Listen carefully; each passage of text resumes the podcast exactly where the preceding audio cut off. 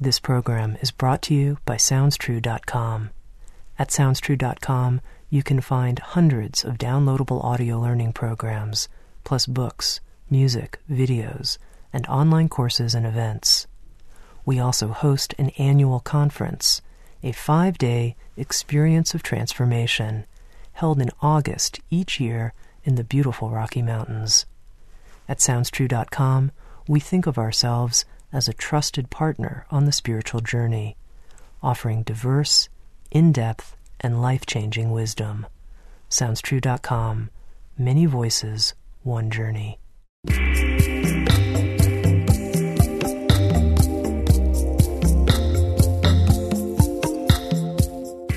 You're listening to Insights at the Edge. Today, my guest is Judith Blackstone. Judith is an innovative teacher in the contemporary spiritual and psychotherapy fields. She developed the realization process, a method of realizing fundamental or non dual consciousness and applying it to psychological and physical healing. She's taught for 25 years throughout the United States and at Esalen Institute in California since 1987. Judith is the author, with Sounds True, of a book called The Intimate Life Awakening to the Spiritual Essence in Yourself and Others, and also a six session audio learning course called The Realization Process, a step by step guide to embodied spiritual awakening, where she guides listeners to what she calls the attunement to fundamental consciousness. In this episode of Insights at the Edge, Judith and I spoke about two introductory ways of attuning to fundamental consciousness, about how we can relate to other people from the subtle core of our body to their subtle core, which she calls core to core. We also talked about the relationship between realization and psychological challenges in our lives, and also the role of the body in the fullness of realization. Here's my very illuminating conversation with Dr. Judith Blackstone.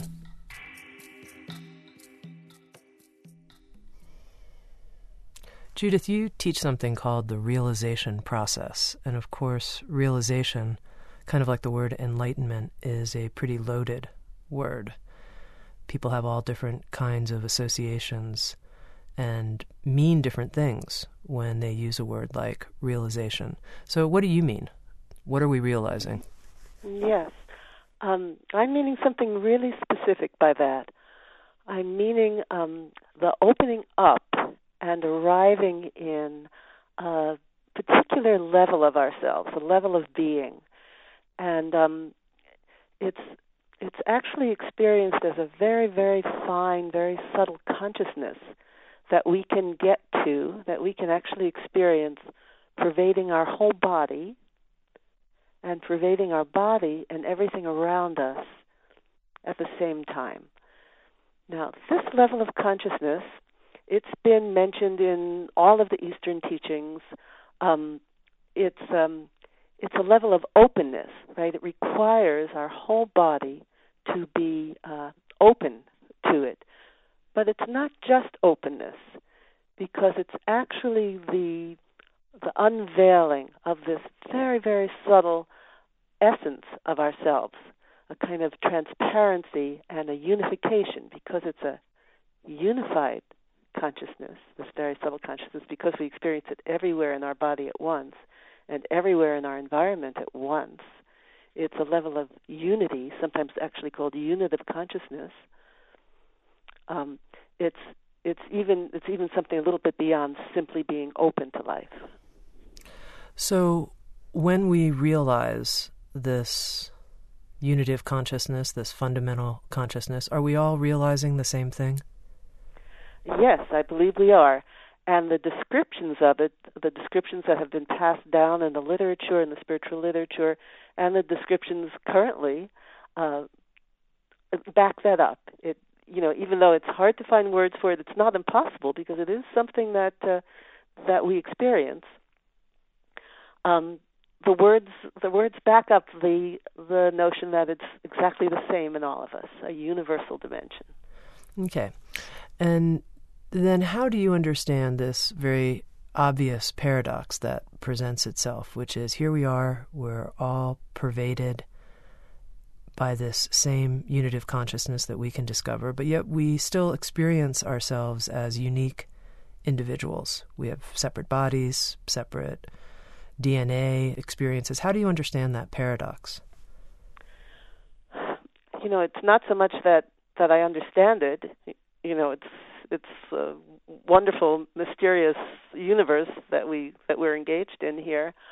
Um, but I do know that it's true. I know that that as this as we uncover this perhaps we can call bottom level or ground of our being, it reveals to us our uniqueness, our gifts, even our even our preferences, uh, our internal guidance, what you know, what we're drawn to, what we're led towards. Uh, all that is uncovered with more and more clarity as as we get in touch with this unitive ground of our being. So for you, you're simply at peace with the experience that this is how it seems to be more uniqueness, more in touch with this fundamental ground simultaneously. You're just okay with that. That's how it goes. And I've had to be okay with that. Yes. There's a lot we don't know. There's a lot we can realize, and yet, and yet, still we don't know. And one of the very interesting things is that uh, a lot of the Buddhist philosophy and a lot of the Hindu philosophy interprets this same experience differently. So that tells us right there, you know, we can we can unveil this and it's really the most gratifying gratifying kind of experience we can have. And yet we still might not, not know the, the secrets of the universe. Now, I imagine people listening and they might be thinking, okay, I've heard a lot of talk about this unitive consciousness, this ground of being but I kind of don't really know if I know what Judith's talking about from experience. And now I know you guide people through a series of step by step practices. Give us a sense of how you're able to help show people, help unveil this ground of, of being to people. Okay. I think I think you know one of the major keys to this is is the discovery that wherever we inhabit our body, that is, wherever we are in contact internally with our own form, we're open to the environment. That's a very interesting thing. So, for example, if we inhabit our chest, that is, not just be aware of that space inside the chest, but actually be there, present within our chest, then we experience this present moment inside our chest and outside around us at the same time. Now, when we inhabit our whole body, then we get to kind of clear through openness, this present moment happening within our whole body and outside of our body at the same time. And at that point, that very subtle consciousness arises. So, um, so I lead people to this realization by helping them inhabit their body. And, and again that's not just a body scan not not being aware of the body uh, which is how embodiment is often talked about but rather actually being present as that internal space of the body and then attuning directly to this very very fine consciousness that pervades inside and outside the body at the same time. Well that's just part of it. The other part is also attuning to a very slender vertical channel that runs through the vertical core of the head, neck, and body, called the central channel in Buddhism and called Sushumna in the Hindu system, sometimes called the wisdom channel in the Eastern teachings. And that very, very slender innermost core of ourselves can also be accessed to open up into this ground of our being. Now, it's interesting to me that you start with the body. You start by directing people, as you said, you know, let's go inside our chest, for example, or inside the whole body. Why do you start there? That's unusual. Many teachers, when they're talking about revealing fundamental consciousness to people, that's not where they would start. They would start with this present moment or space or something else. Yes, there's there's two reasons uh, for that that that come up as a response right now, and one is that um, some of them, and I'm going to talk about these non-dual teachings, right? This, so this attunement to unitive consciousness is, is called non-duality, and um, and it's become quite popular. There are a lot of teachers teaching non-duality uh, right now, especially in the United States and in Europe, and um, sometimes it's taught simply to be aware of the present moment, and and these are just these are just uh, pedagogies. These are these are exercises, right? And what I find lacking in that particular exercise of just being aware to the present moment is that we can be aware of the space outside of ourselves. We can even relax into the space outside of ourselves without getting to this extremely subtle consciousness that pervades both the internal space of the body and the environment at the same time. So, if we focus even for hours and hours on the present moment, but we're focusing just on our environment, we really may not get to that core level of our being. Uh, the other reason, the other uh, very popular way of teaching non-duality is to start with the the belief system, to start with the thoughts that come into play and seem to interfere with our realization.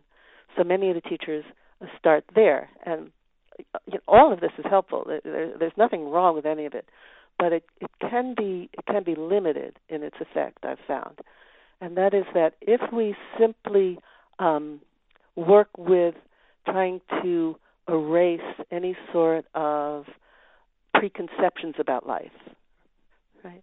So, in other words, if we look at a flower and we think to ourselves, "Oh, that flower is not really so nice as the flower you know that I saw last week, or what kind of flower is that? I don't quite remember, and so on and so forth. We're bringing a lot of what's called mental elaboration to our experience of life, and that can certainly get in the way of our actual openness to the flower. So many teachers will start there with trying to clear out that mental elaboration. Now the trouble with that is that our mental elaboration is is hooked up to a lot of constriction in our own body. So we start to live abstractly as we close off our sensation and our emotional life. And that means that the fixations that we bring to life that that do obscure our realization, that do obstruct our sense of unitive consciousness, those fixations, they're not just mental. They're also emotional. They involve the whole body. So we can momentarily clear our mind, but we can't clear it in an ongoing way, I believe, unless we also open our emotions and our sensations, unless we open the whole instrument of our being. Also, just to open the mind, that's not yet unitive consciousness. That's not yet fundamental consciousness. Fundamental consciousness is a level of unity, a level of wholeness, of oneness, it it must pervade our whole being, not just the top of our heads. Now, you mentioned two beginning ways that you help people tune into fundamental consciousness. And the first is exploring this inner space in the body, and the second, tuning into what you called the subtle core of the body or the, the central channel. Can you say more about the central channel and how, first of all, somebody contacts that open energy and what the value of that is? Mm, okay. The central channel, um, which, as I've said, is um, is described both in Buddhism and in Hinduism, in, in certain certain schools of Buddhism and Hinduism. Um, in Hindu yoga, it's um, it's conceived of as being three channels nested within each other. So in the realization process, I'm guiding people to attune to the innermost channel. So instead of getting to a kind of a rougher energy level, by the way, our energy system is a spectrum from dense to subtle. So as we get into the innermost core of ourselves, we get not just to this level of fundamental consciousness, which is a level of stillness, but we get to our most subtle level of energy. Uh, so I'm guiding people to get into this innermost core. And we do that simply by refining the focus, by um, by focusing inwardly from the front of our body back through to the core of ourselves and refining that focus and then initiating the breath there.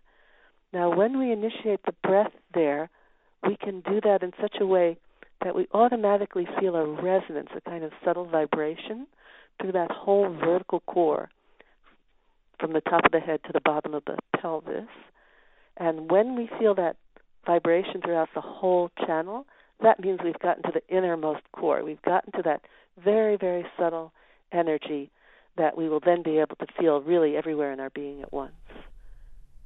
In your book, The Intimate Life, you teach people about how it's possible to relate to other people, an intimate partner or a friend or anyone, core to core, subtle core to subtle core. Can you talk about that? How might we do that? Yes. Uh, one aspect of the realization process is this relational work, and um, it's a it's a very very interesting thing about the internal space of the body. And again, not just being aware of that space, but actually when you're actually there, that it has the capacity to connect with, to actually resonate with the internal space of another person's body or an animal's body, right? You can you can resonate and find and contact the internal space of other life. Um, so in the realization process, I go right towards that, towards that experience. There are specific exercises for helping people feel that they're in their own body and then uh, with a partner experiencing both the internal space of their own body and the external space of another person's body at the same time. And likewise from the core, from the from these points along the subtle vertical core, the innermost core of the body, we can find our own core and another person's core at the same time. In fact, if two people are both in their cores, that resonance will automatically happen. So I'm just doing an exercise to evoke what what naturally happens. And there's there's some really important reasons for for doing this. And one is that we have organized the constriction, the fragmentation in ourselves. We've organized that from early childhood in relation to other people for the most part. You know, so you know, we've also made some constriction in relation to loud sounds that might have been the environment, that kind of thing. But mostly it was in relation to those alarming, loving, and sometimes not loving, unpredictable people in our environment. And that's what we most needed to protect ourselves from. So when we encounter another human being, there's often an automatic and unconscious uh, move to protect ourselves again. So we can sit on our meditation pillows and meditate blissfully, you know, openly, and then get up and go outside, and there's another human being, and boom, we're back in fragmented space again. Um, so it's really important to cultivate directly this ability to be in fundamental consciousness with another person. And of course, the other the other important reason for doing it is that this is really um, one of the the the greatest rewards of spiritual life is this tremendous intimacy that we can gain with the world around us, and so we can cultivate that uh, with the people close to us, with with with all life, that uh, that internal resonance, that ability to connect with and know another person, not just from the surface of ourselves, but all the way through the internal depth of ourselves. So, are you saying then that part of the goal here would be to be able to be in the subtle core of the body while my partner is also in his or her subtle core, and then we're relating from that place while we're, you know, in the kitchen making breakfast, not just while we're sitting in meditation three feet away from each other, or, or all the time? What's the objective here? Yes, all the time, all the time. I mean, Uh, one of the real benefits of this kind of practice where we're not just holding our attention in a certain way that, or that sort of thing, but we're actually changing the way we are in ourselves. It's an actual transformation of our being. Is that this becomes an ongoing realization. This is not a peak experience, not something we just feel in meditation. It's an ongoing change in the way we are in ourselves and in the world. And so, yes, if we practice that with a partner, then that relationship is always core to core. Now, I know you've been married for quite some time with a partner. Can you tell me a little bit? How does it actually go for the two of you, this core to core relationship? um, that's a that's a big question. Um, it it goes it goes of course very very nicely. It's um it's very pleasurable is what it is. I mean this kind of work of being in one's body and being open to life in this way, it increases our pleasure of life, our enjoyment of life.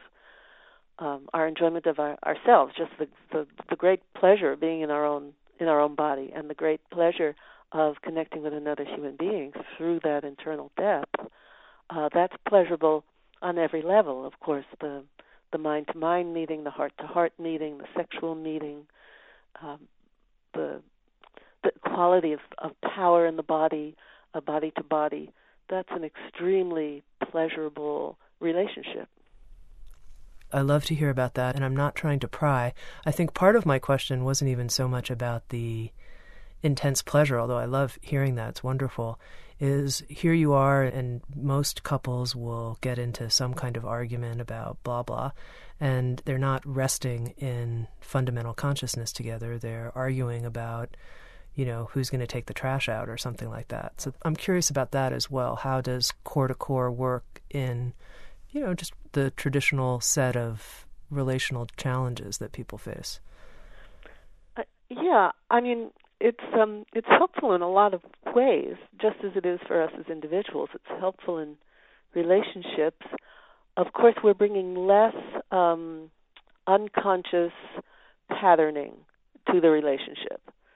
Less un, you know. So if if my husband decides not to bring the trash out that particular week, um in in in our case it's bringing it all the way to the dump you know once a week if he decides not to do it that week it's not like he's abandoning me or he's trying to be one up on me in some way or you know these sorts of patterns it's just simply that he's not going to bring the trash out this week and he has reasons for that and so in that in that clear space in that relatively clear unitive space um we can it slows down. You know we can look at the actual current reasons and have a discussion about that rather than uh, that sort of archaic you know childhood organization coming up.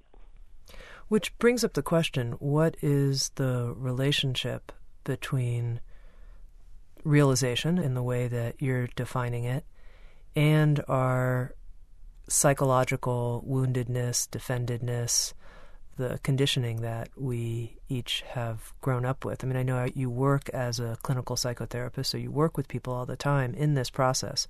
How does it go together? Is it, in your experience, is it the more realized we are, the less these early psychological patterns dictate our life? Yes, yeah, absolutely. And I'm not saying we get rid of them completely, you know, that would be an ideal, but definitely gradually we let go of them uh, we need to let go of them to some extent just to realize this uh, this spaciousness, because we need to let go to, of them to some extent just to be able to inhabit our body to the degree that's necessary for that. That's something that I think would help if you could explain that more. What do you mean we have to let go of these patterns to inhabit our body? Okay. Okay. So as children, when we're when we're organizing ourselves in reaction to our childhood environment, so when we're uh, protecting ourselves against the unpredictability or the anger or the loss that's going on in our childhood at the, uh, you know in each moment um, we actually contract the instrument of our being we contract our body in order to uh, dampen the impact of that experience both to dampen what's coming towards us from the outside and to control our own responses if those responses are not going to be met with with love and, and empathy. Uh, so, for example, we can't keep ourselves from crying without tightening the anatomy involved in crying. Right? We can't keep ourselves from feeling anger without tightening our body. So these are not just mental processes. These are processes that involve the whole body.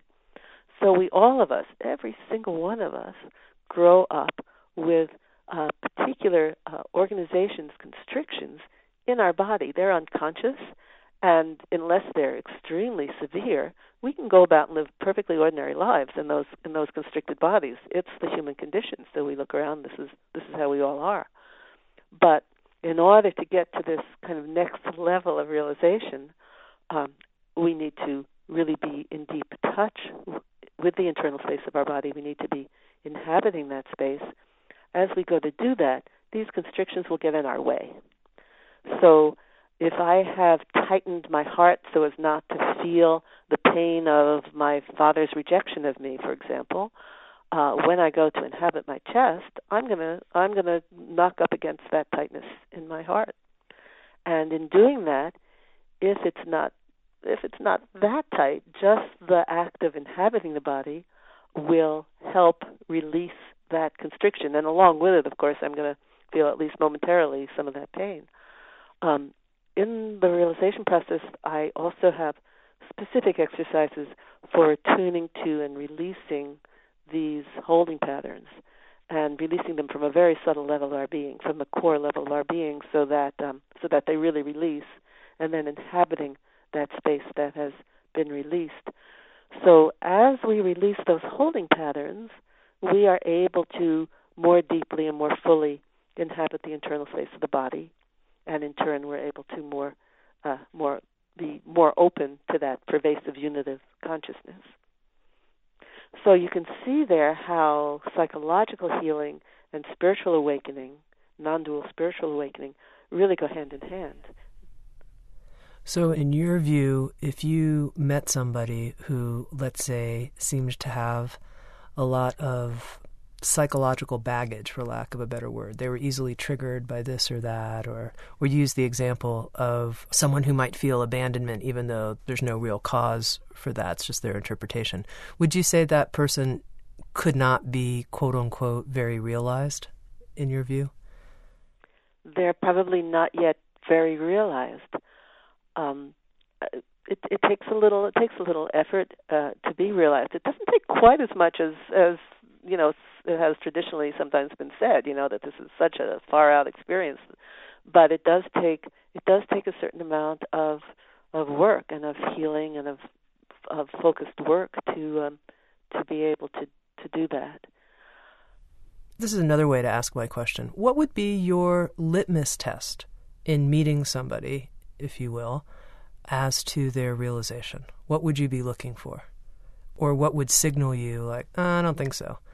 And I know this is a little bit of a strange question. What are we doing running around evaluating people's realization? But uh, it's the kind of question that's asked here. It Sounds True.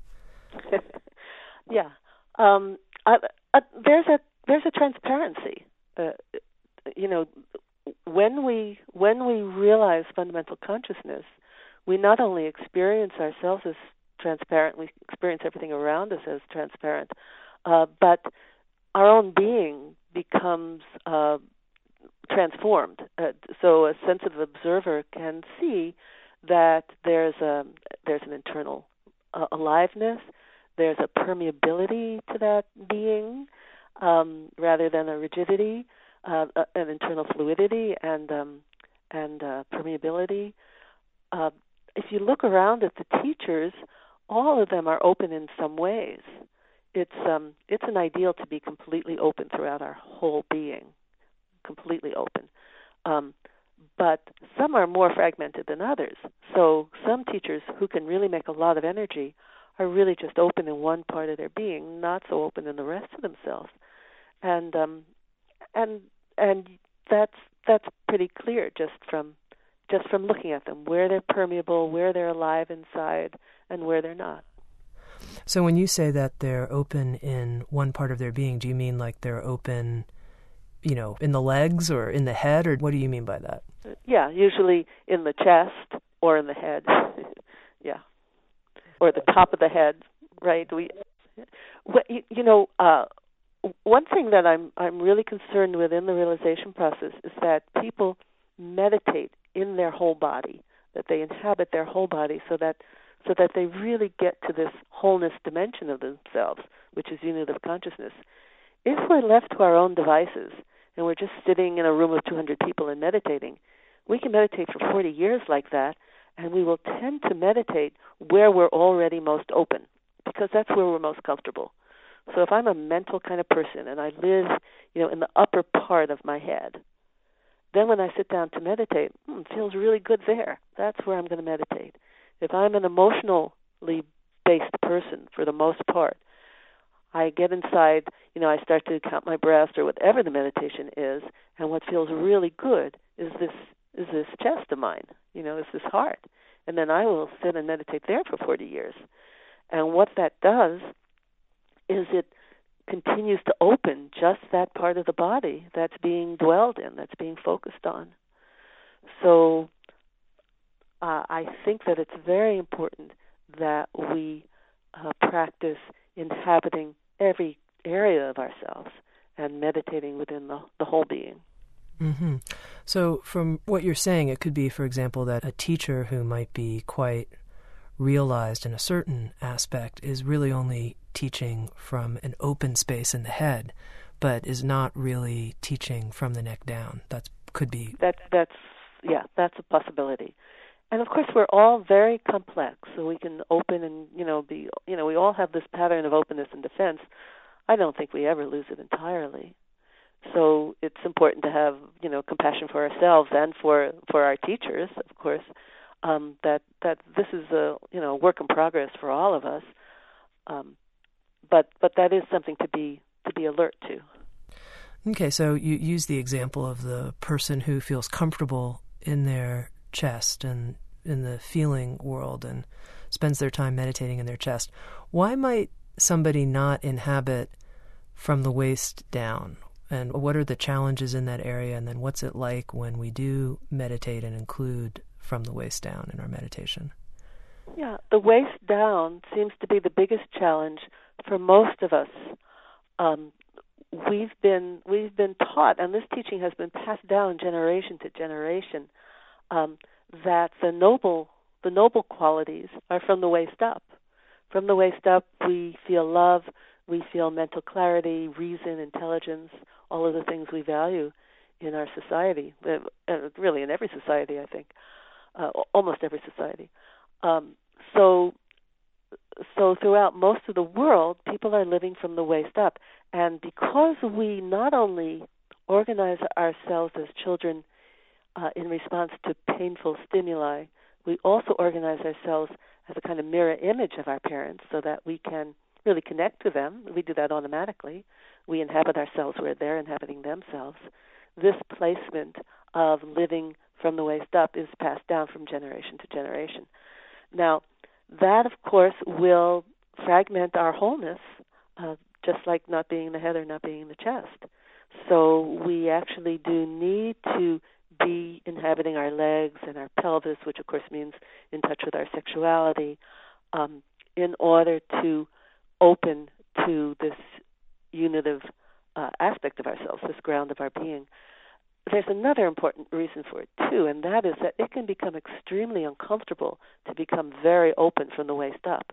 There's no foundation, right? So, so many people are carrying around this wonderful you know overwhelming amount of energy in their chest and head, and um, and feeling really disoriented uh, and uh, cut off from their from their foundation. The teaching that you're offering, the realization process, is something that you've come to, but it's not part of one specific lineage strand. Is that correct? That's correct. Although I have certainly uh, studied and, and visited with many lineages and some some of them um, fairly deeply. Uh, this work really came out of my healing of a back injury when I was a young woman in my 20s. I had been a professional dancer.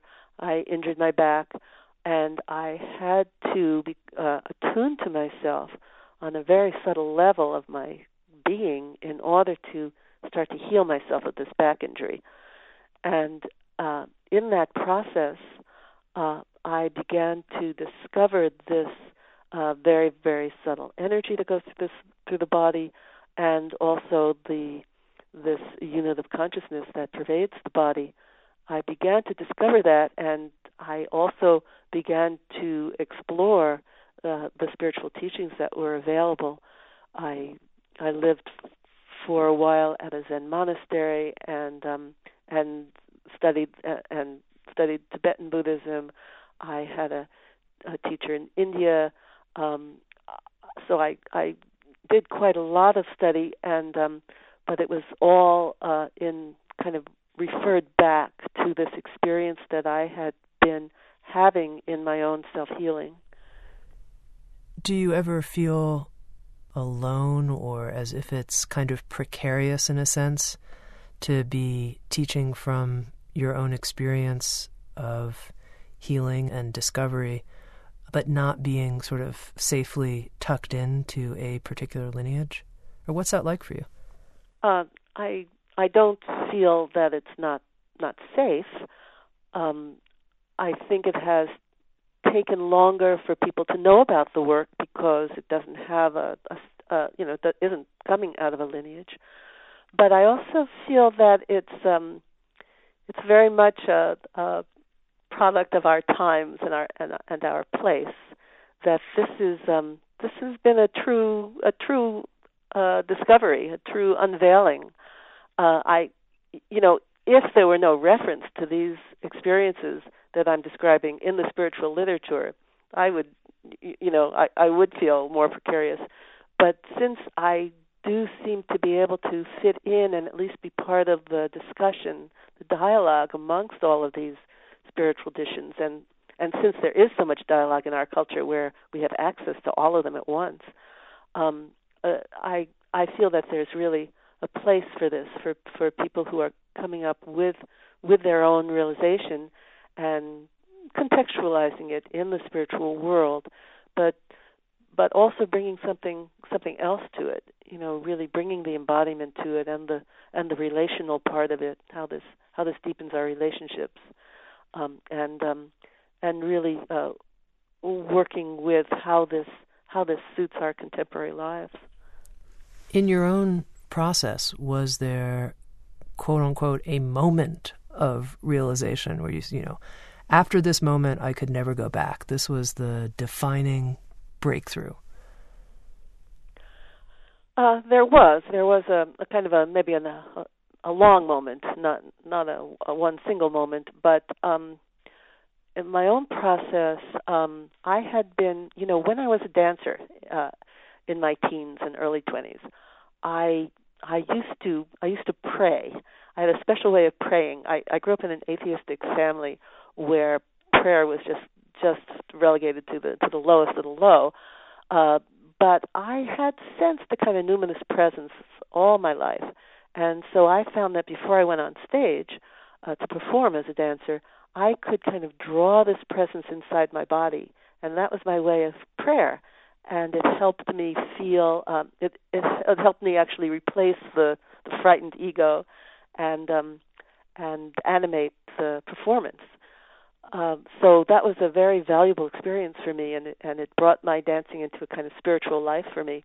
When I injured my back, I lost that, and um, and that was a really a great loss for me.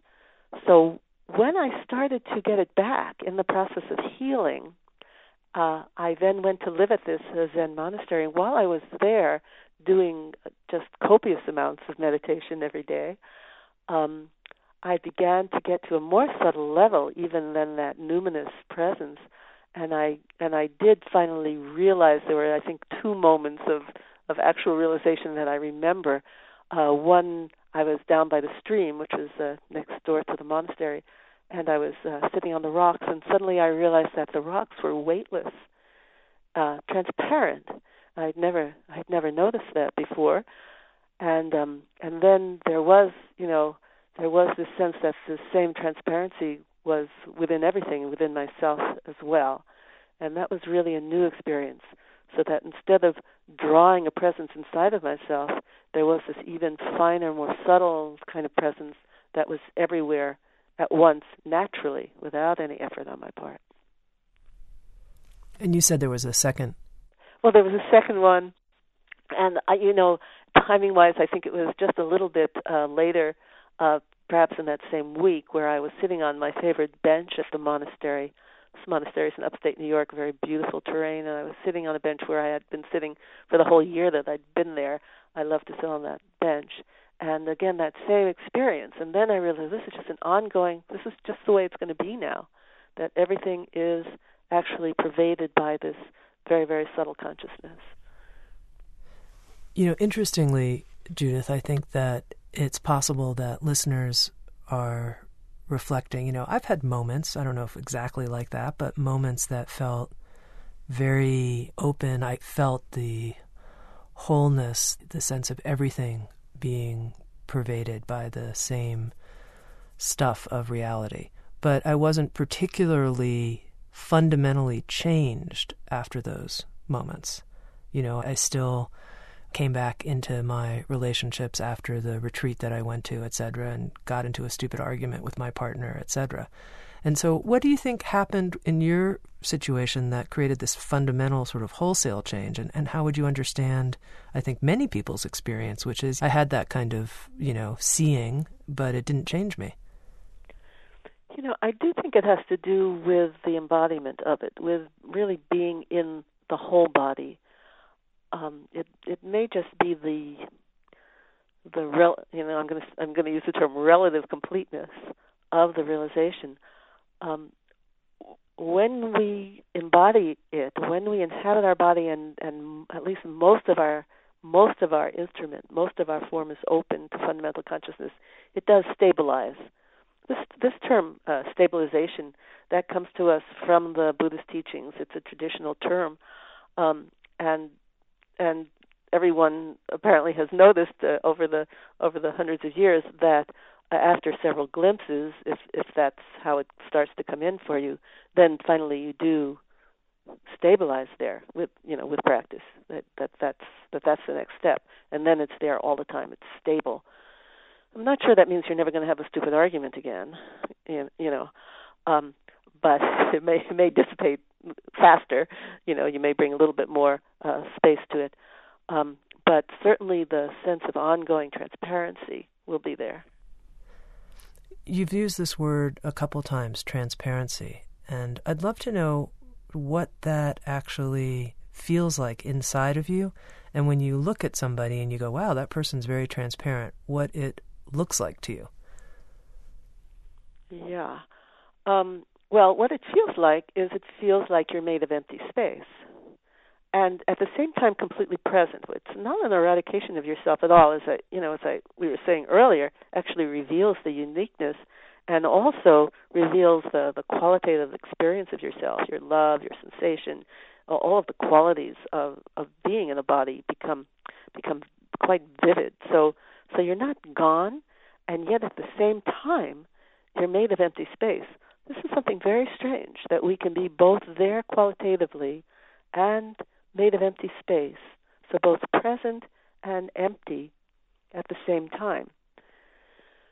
Not my own idea, of course. You know, the the the Zen uh, Sutra says uh, form is emptiness, emptiness is form, and often that's uh, interpreted abstractly, but in fact that's the experience. There's the form and there's the emptiness.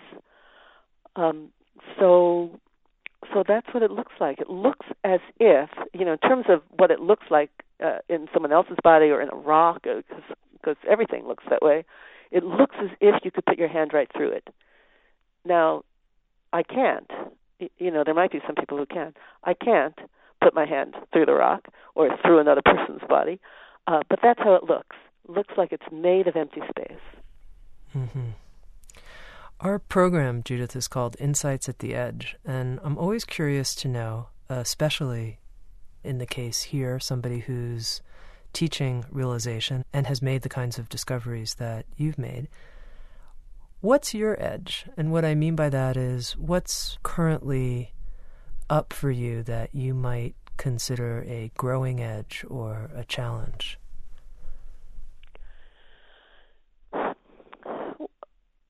You know, um, being comfortable in the world has been a special project of mine, and luckily and interestingly, my husband's as well. Uh, we are both, in terms of the, in terms of just um, bringing this work out. I've been teaching for years, maybe 30 years, more than that, really. But uh, in terms of uh, reaching more people and and and traveling and and and doing that sort of thing, um, uh, really that's been fairly recent in my life, um, and um, comes with its own its own challenges. Uh, keeping my you know pacing myself, being able to relax with that, being in the moment, not anticipating that I might be exhausted next week, uh, and being anxious about that, but but really being in the moment with that. Um, uh, this is really an ongoing process. So uh, so as relaxed in life as I might have been 10 years ago in in comparison to the way I was 10 years before that, um, I am still I'm still opening to feeling at ease that way, you know, with with every circumstance that comes my way. Thank you. And just finally, Judith, I'm wondering you sort of pointed about how we could start to attune to fundamental consciousness inside our body and then in the subtle core. But I'm wondering here at the end of our conversation if you'd be willing to just gift our listeners with some type of short pointing to fundamental consciousness in their own experience. Yes, sure. With the you know just with the understanding that um, to really uncover fundamental consciousness um, is not you know would take a, at least a longer exercise and and practice over time. Um, so okay, so sitting up, and you can be sitting either cross-legged or sitting up in a chair, but but if you're sitting up in a chair, then put your feet on the ground, feel your feet on the floor.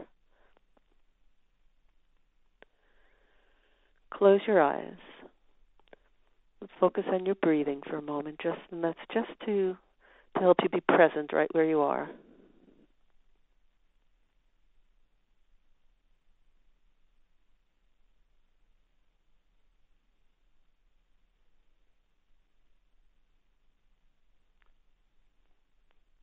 Bring your attention down to your feet.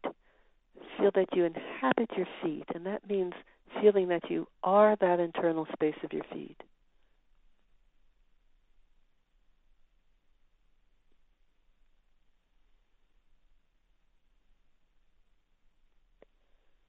And see what it's like to breathe while being in your feet.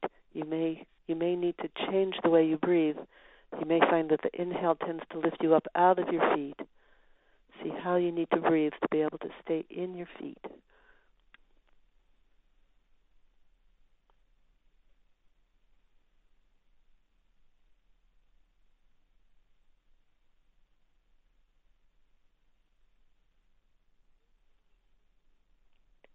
And now feel that you're inside your whole body all at once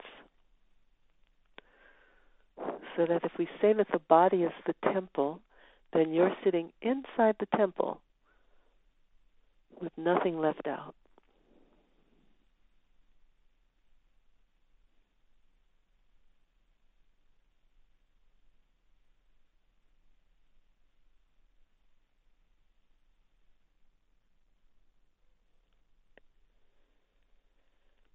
And now find the space outside your body, the space in the room. So you're keeping your eyes closed, but finding that space outside of your body.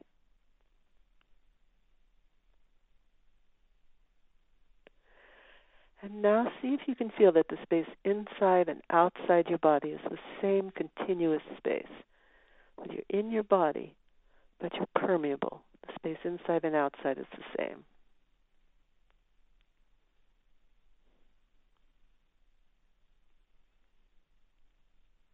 And the breath is moving through the space without disturbing that stillness of that space inside and outside your body.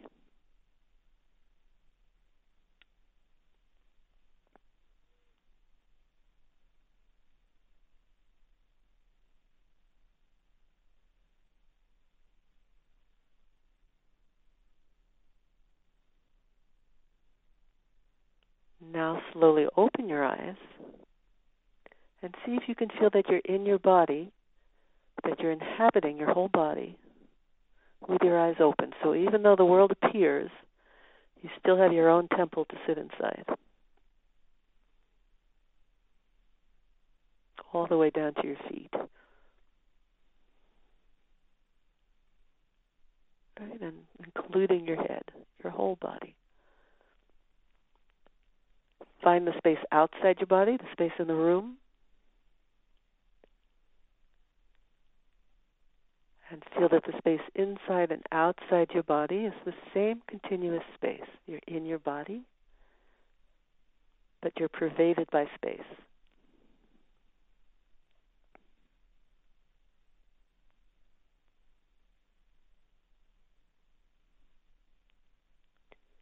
and feeling that the space that pervades you also pervades everything around you without leaving your body at all. So you actually don't have to move at all for that. You're settling into the space that seems to already be there, pervading you and everything around you.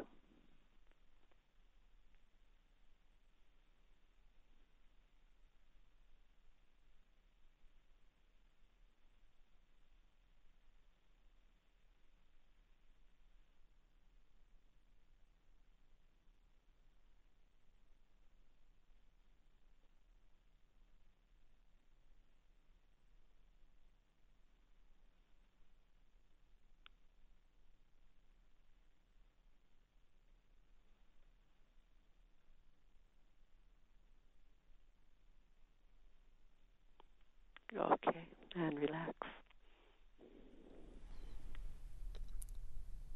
Judith, thank you so much. I know I put you on the spot there to help us have a, a taste. I appreciate your generosity and all the hard work you've done to bring forth something like the realization process. So thank you so much.